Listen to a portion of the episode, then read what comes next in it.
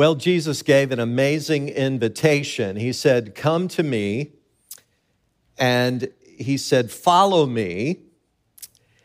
And something's going to happen. Here's what I'm going to do I'm going to make you fishers of men. I believe that may be the grandest invitation that Jesus ever gave. It just makes us want to get up every day and go, God, I'm in.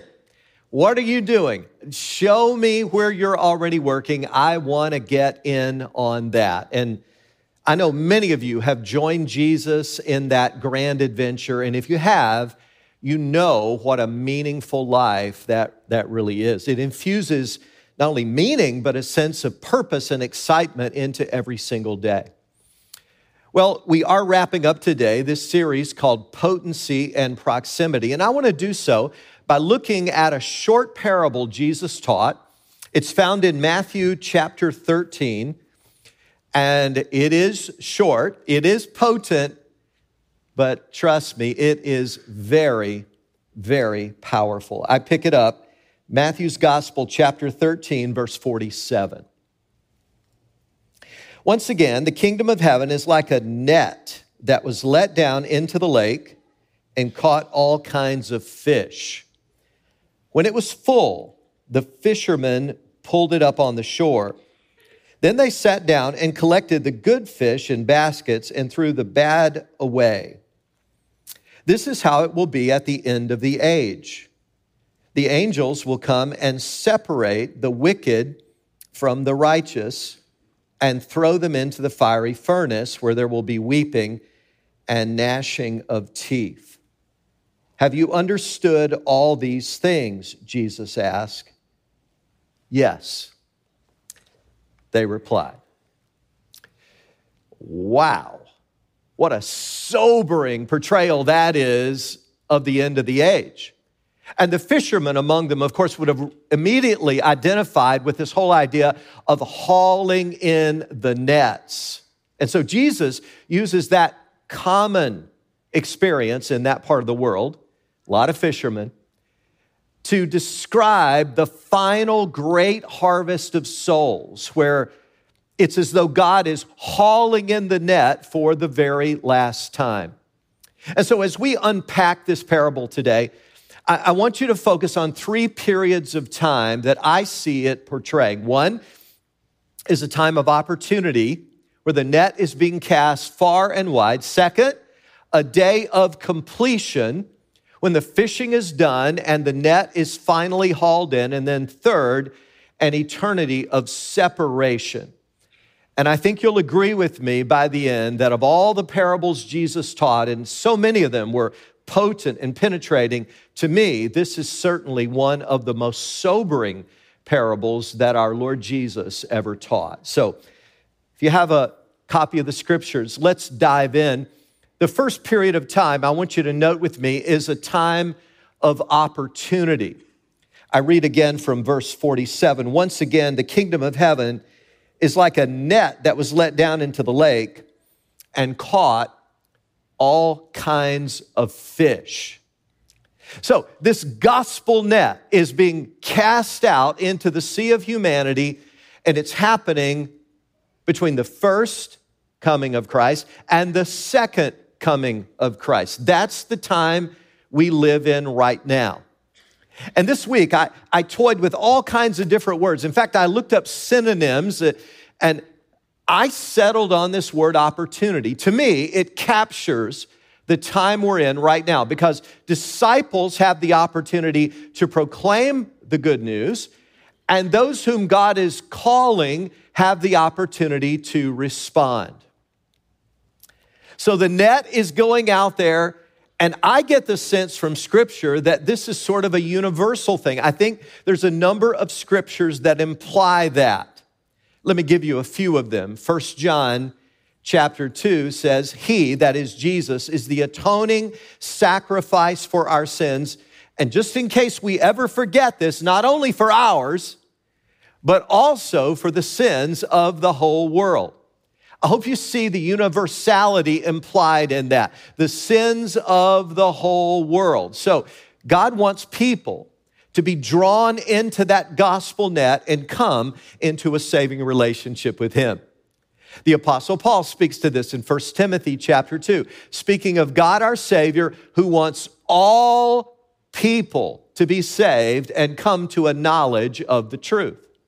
The apostle Peter chimes in with his voice in 2 Peter chapter 3. He said, The Lord is not slow about his promise, as some count slowness, but is patient toward you, not wishing for any to perish, but for all to come to repentance.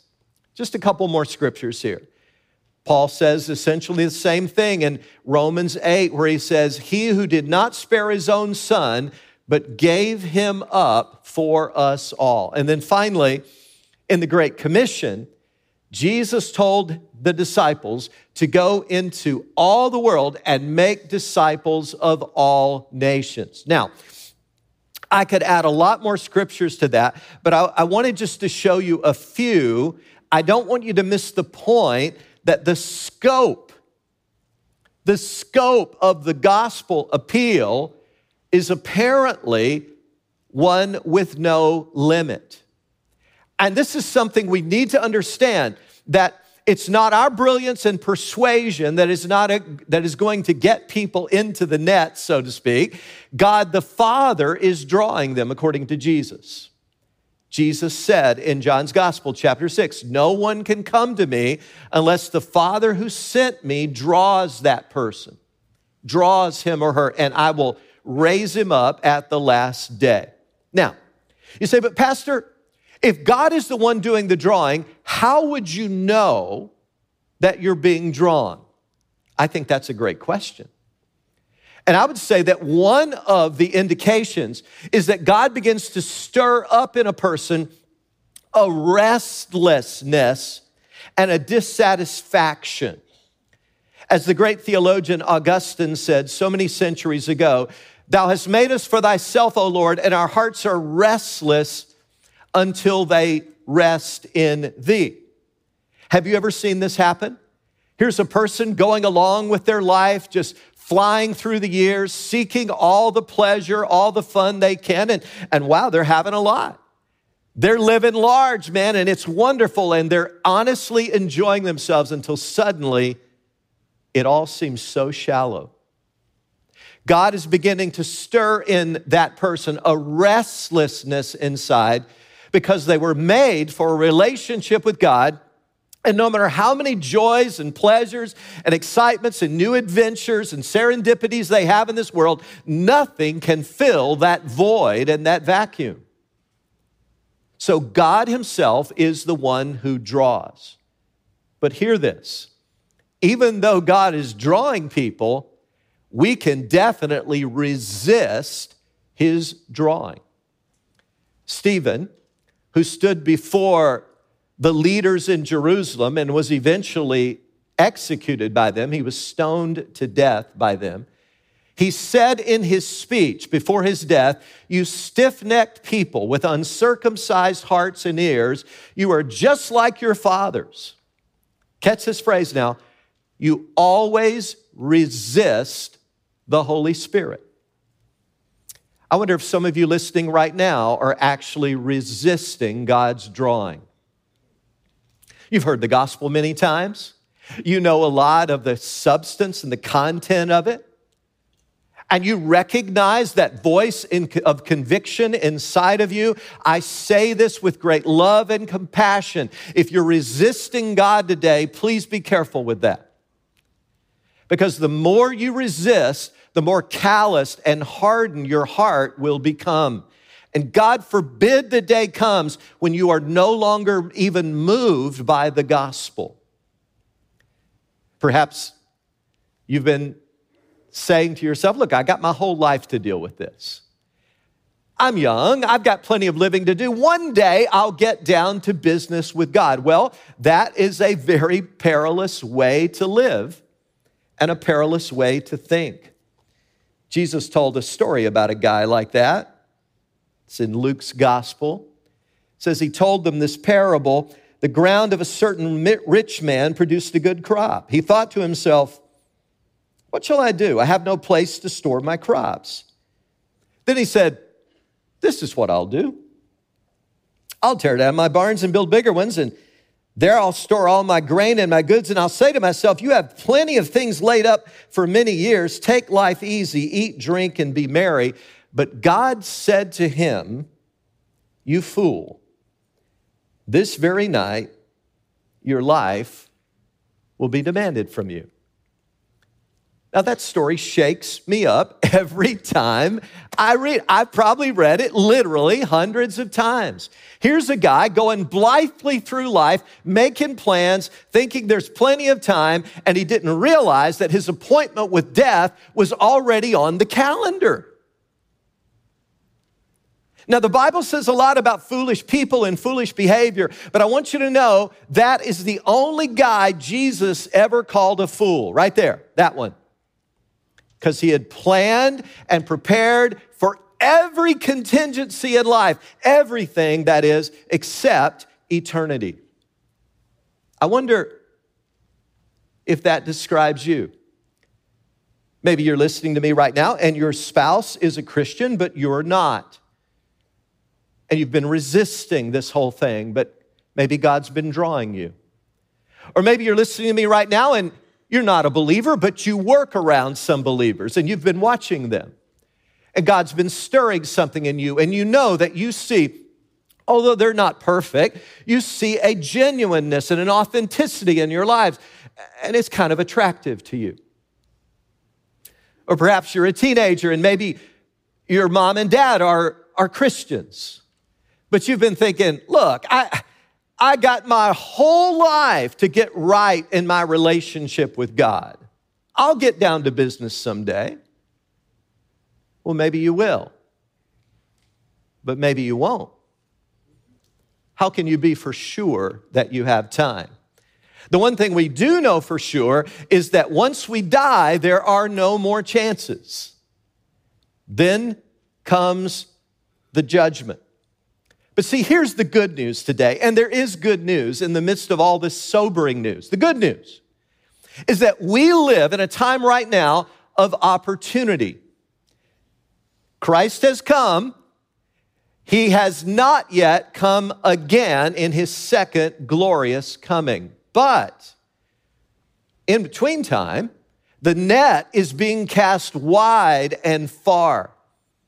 And this is a time of openness where people can respond willingly to the gospel. But I warn you, that time does not go on forever. And individually for you, it does not reach beyond the span of your own life. And that's what makes this message super urgent. By the way, let me just say that that's one of the reasons we're going to come together tonight from all three of our campuses we're going to come together at 7 p.m. at our Latham campus.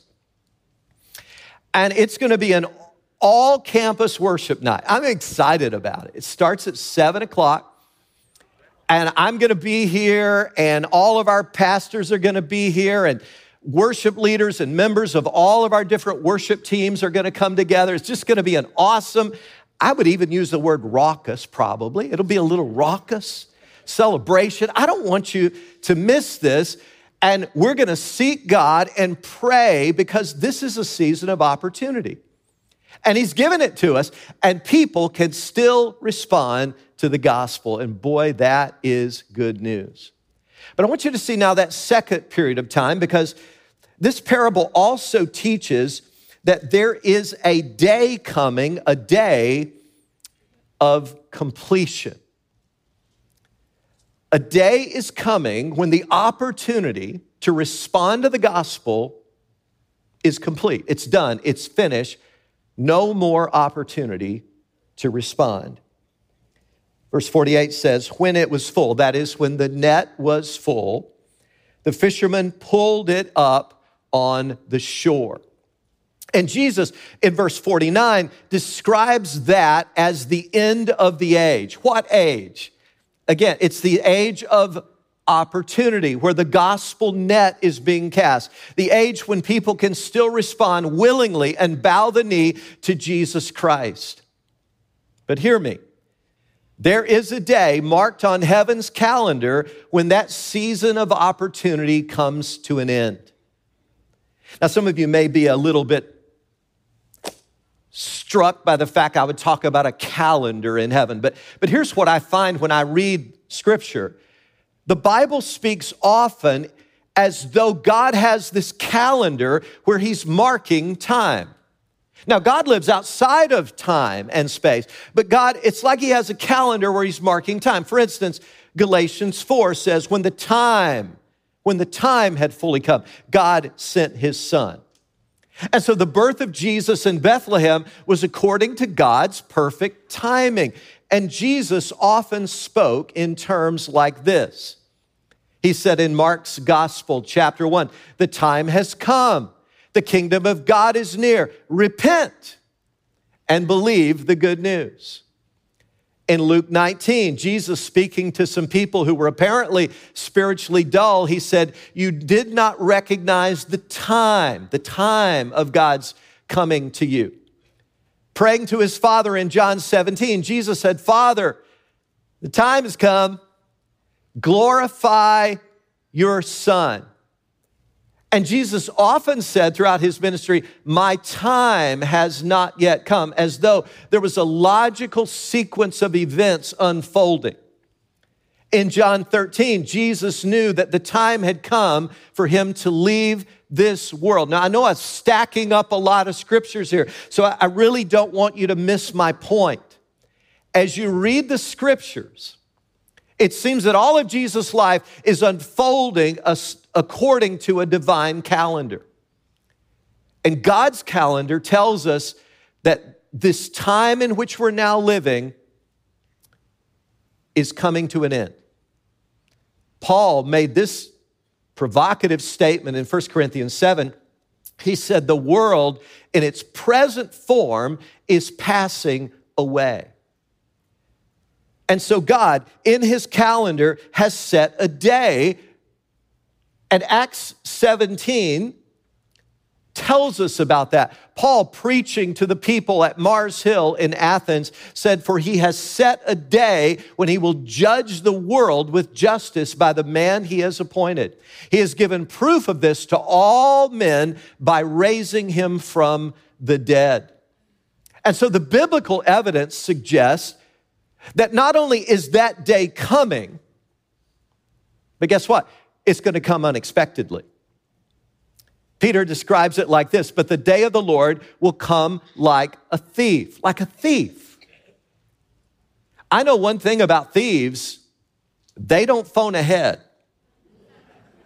Amen?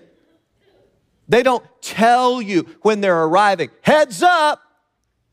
Here's when we're coming. No, they come at the time you least expect them.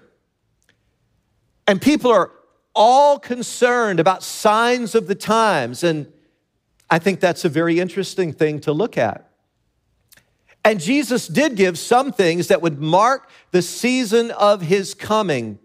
But one of those is the hauling in for the very last time this great gospel net that is being cast out.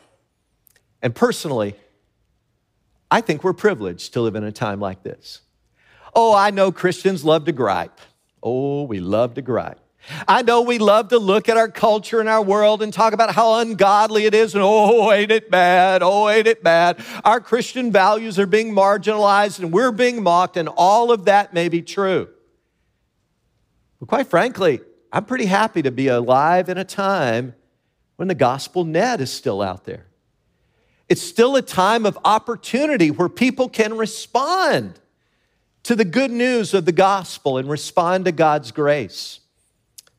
And that's, of course, what Alpha is all about. We're, we're going to spread the gospel net far and wide throughout our region. We're inviting people from every walk of life to come and sit down and have some food and listen to a presentation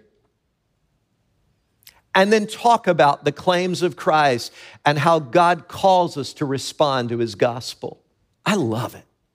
I love living in a, a time where there's still opportunity. But oh, I want you to hear me today. This is so sobering because the time of opportunity isn't lasting forever. One day, God is going to step out of eternity and say, Ladies and gentlemen, close your laptops. Ladies and gentlemen, stop what you're doing. Time is up. The opportunity for responding is over. We are hauling in the net. And that sobers me because I believe with all of my heart that that day is coming. And I think it's marked on God's calendar. And so that infuses urgency into a time like the night that I'm inviting you to. You see, we want to come together from all of our campuses for this great worship event this evening. And we're going to pray and seek God with passion and urgency because we don't know the exact time when God will say, All right, enough, time's up hauling in the net for the last time. And so we want to pray for the people we care about. Do you have any people in your life like that? Oh, you love them so much. Oh my goodness, you love them so much. But as far as you know, they just don't have that relationship with Christ yet. And that's what Alpha is about. We want to invite them, we want to pray for them and join us this evening at 7 p.m. as we pray and worship and seek God together. So, I don't want you to miss that. So, there's a time of opportunity. There's a day of completion coming when the opportunity will all be over and the net will be drawn in. And then, and this is the last thing I want you to see from this parable, then, according to this, there is an eternity of separation. Again, I say it again. To me, this is a very sobering lesson from the heart of Jesus. I read now verse 48. When it was full, the fishermen pulled it up on the shore. Then they sat down and collected the good fish in baskets, but threw the bad away. And then Jesus says, making commentary on his own parable, this is how it will be at the end of the age the angels will come. Imagine that. The angels will come and separate the wicked from the righteous and throw them into the fiery furnace where there will be weeping and gnashing of teeth.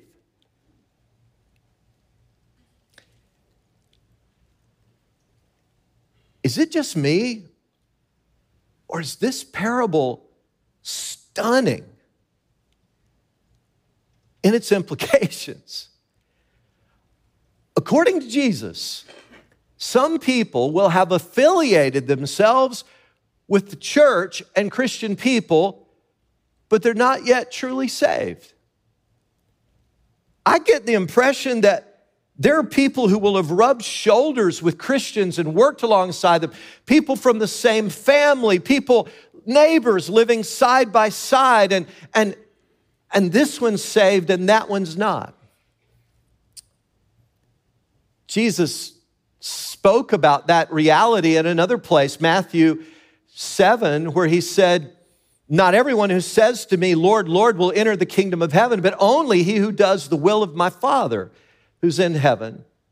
Many will say to me on that day, Lord, Lord, did we not prophesy in your name and in your name drive out demons and perform many miracles?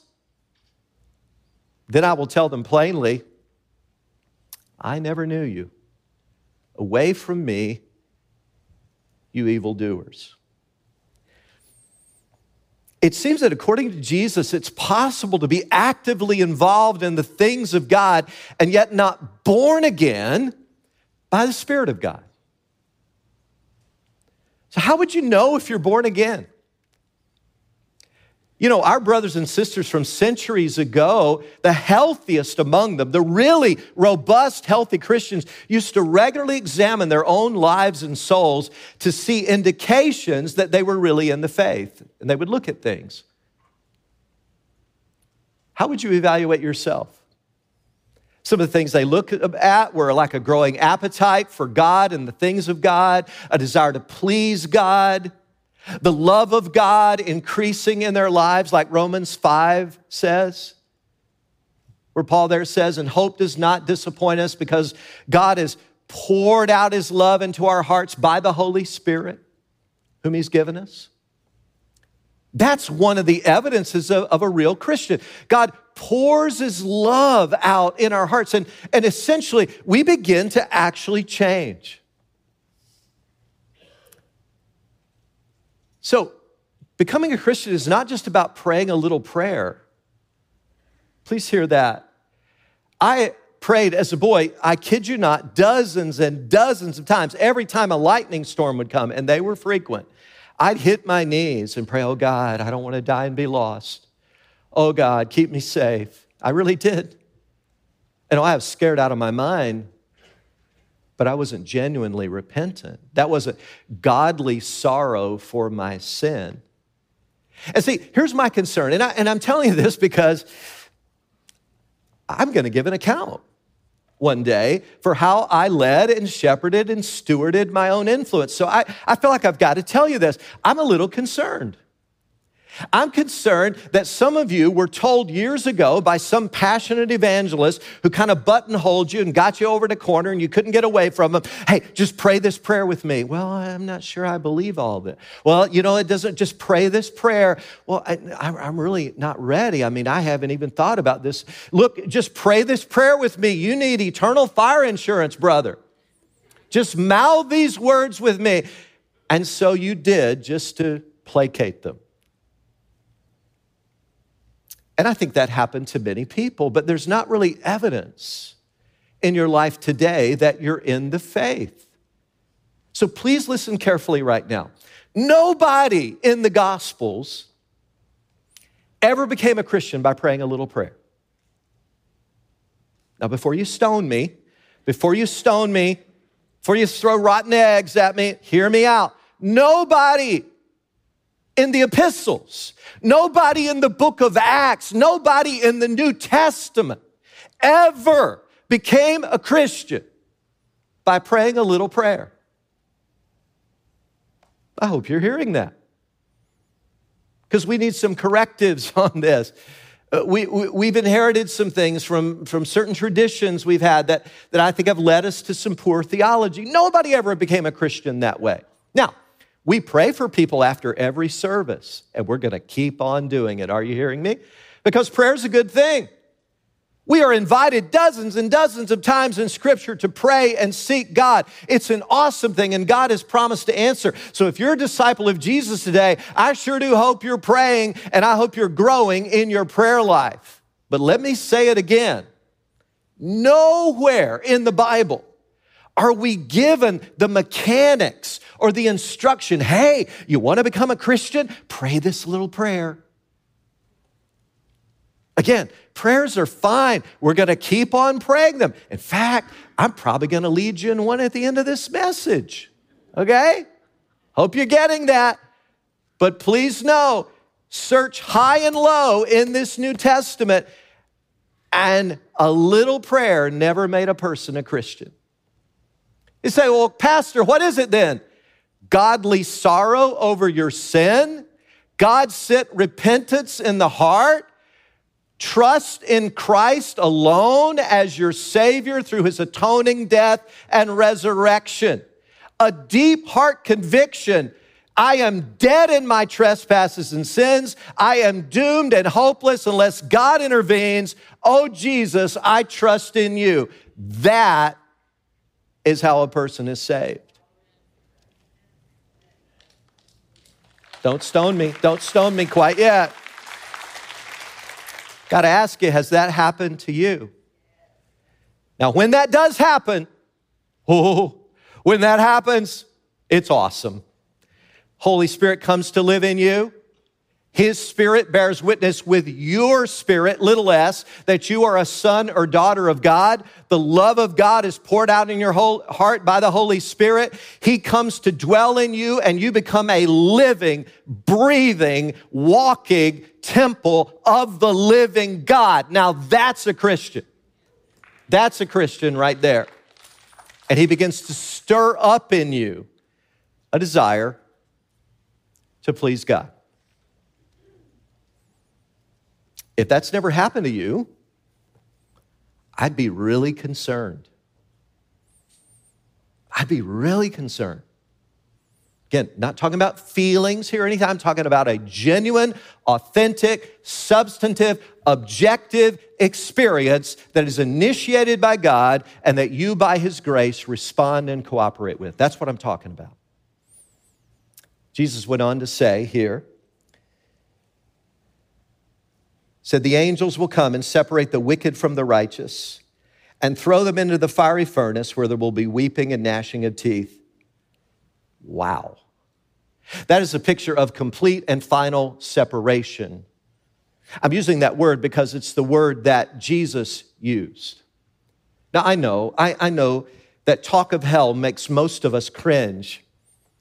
But in case you're new to the Bible, I, I just want to tell you the concept of hell was not made up by some crotchety church people to make sinners squirm. It was not nor did it come from Dante's Inferno. Just about everything we know about hell, guess where we got it?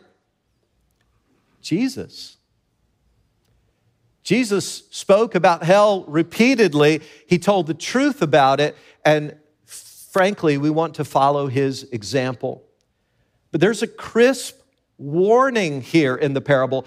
You're not saved just by hanging out with Christians and swimming around in the gospel net, so to speak.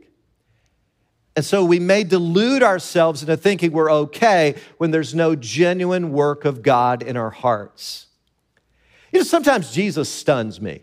I, I, I read the Gospels and I'm just like, Jesus, did you really say that? One of those places where I'm stunned is in Matthew 23, where he said, You snakes, you brood of vipers, how will you escape being condemned to hell? If I preached like that, I'd empty this building. I would. But Jesus preached like that. But here's what I find interesting Jesus never said that to pimps and prostitutes. Uh uh-uh. uh Jesus didn't say harsh words like that to criminals, people who knew they were sinners. People, Jesus didn't say that even to tax collectors, the worst of the worst in the society. Jesus reserved those scathing words for the religious elite who are associating themselves with the things of God, but were not born again and changed by the Spirit of God. So let me ask you again what about you? Are you born again by the Spirit of God? I finished a book this week by Thomas Boston. It's called The Art of Man Fishing. Weird title. It's written 300 years ago, and it's all about evangelism. It's all about God's call to be involved with Him in the great harvest of souls. And in that book, Thomas Boston, this Scottish pastor, examined himself. He did it right in the book, and he gave indications of evidences that he was truly in the faith. And this is what the sisters and brothers down through the ages have It's not some paranoid narcissism, it's a healthy exercise. Examine yourselves. Do you not realize that Christ Jesus is in you, unless, of course, you fail the test? Are you hungry for the things of God? Are you growing in your love for people? Is the Spirit of God just kind of in you, or are you swimming around in the gospel net completely unconverted? I'll just tell you my experience. I've met many people through the years who were active in church for years, even leading ministries, elders, deacons, ministry leaders, small group leaders who weren't really saved by the grace of God. I had a conversation this week with my nephew from Tennessee. Gary and I grew up together. I'm his uncle, but we're actually about the same age. And uh, we talked about so many things. But one of the things he said to me, he said, Rex, as you know, I've been in church all my life, led things, led ministries, active. But he said, I wasn't saved until I was about 50 years old.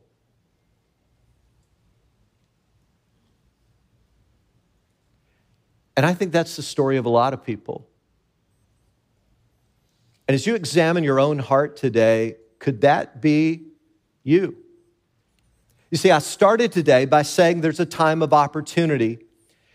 And we're still in that period now. God's grace and love are still being extended, and the work of the cross can still be made effective in your life. And if God is drawing, if God is drawing, today may be the day of salvation for you. So here's what we're going to do. Again, as I've told you for 30 years, there's no magic in the words of the prayer, and I said it again today, just as another reminder. But, but, if God is drawing you, and if the Spirit of God has gotten you ready and cultivated your soul where you are ready and prepared to receive Christ by faith, oh, then I invite you to pray this prayer along with me. Can we bow our heads together? And just before we pray, while all the heads are bowed, and I, I, I just love a moment of, of, of, of, candor. I'd ask you to raise your hand if you'd say to me, Pastor Rex, I, I just want you to know that God is stirring in my soul, and I want to be really sure today. I want to be confident today that I belong to Christ. Would you just lift your hand up where you are? Thank you. Just lift your hand up right where you are. Keep it up for just a moment. Thank you. Thank you. Uh, thank you for those hands. Thank you for your honesty. Thank you for your candor. It's so refreshing. I love that about this congregation. Anybody else, just before we pray, just slip your hand up. Thanks for that right there. Thank you. We're just going to pray. And again, this is all about God doing a work. There's no magic in my words. But if these words represent the sincere desire of your heart as God has brought you to this moment, I invite you to pray this prayer silently in your heart. Just pray it silently after me. Oh God, thank you for loving me. Although I am dead in trespasses and sins. Thank you, Jesus, for dying on the cross so that my sins could be forgiven. I put my trust in you. I repent of all my sins. And I trust in you alone for salvation. Please forgive me and give me new life in you. And Father, I pray for all of those who genuinely prayed that prayer because you brought them to that place. And I thank you for the new life that's represented, even the conversations I had in the lobby earlier today. People who you're doing a special work in their lives right now. Thank you for that. We commend these people to you and we ask that you would seal them, save them, keep them, protect them and continue your work in their lives. And we pray in Jesus' name. And let's celebrate together by giving God praise today. Could we just thank Him? Thank you, Lord God. Thank you for your goodness. Thank you for your love. In Jesus' name, amen. Amen.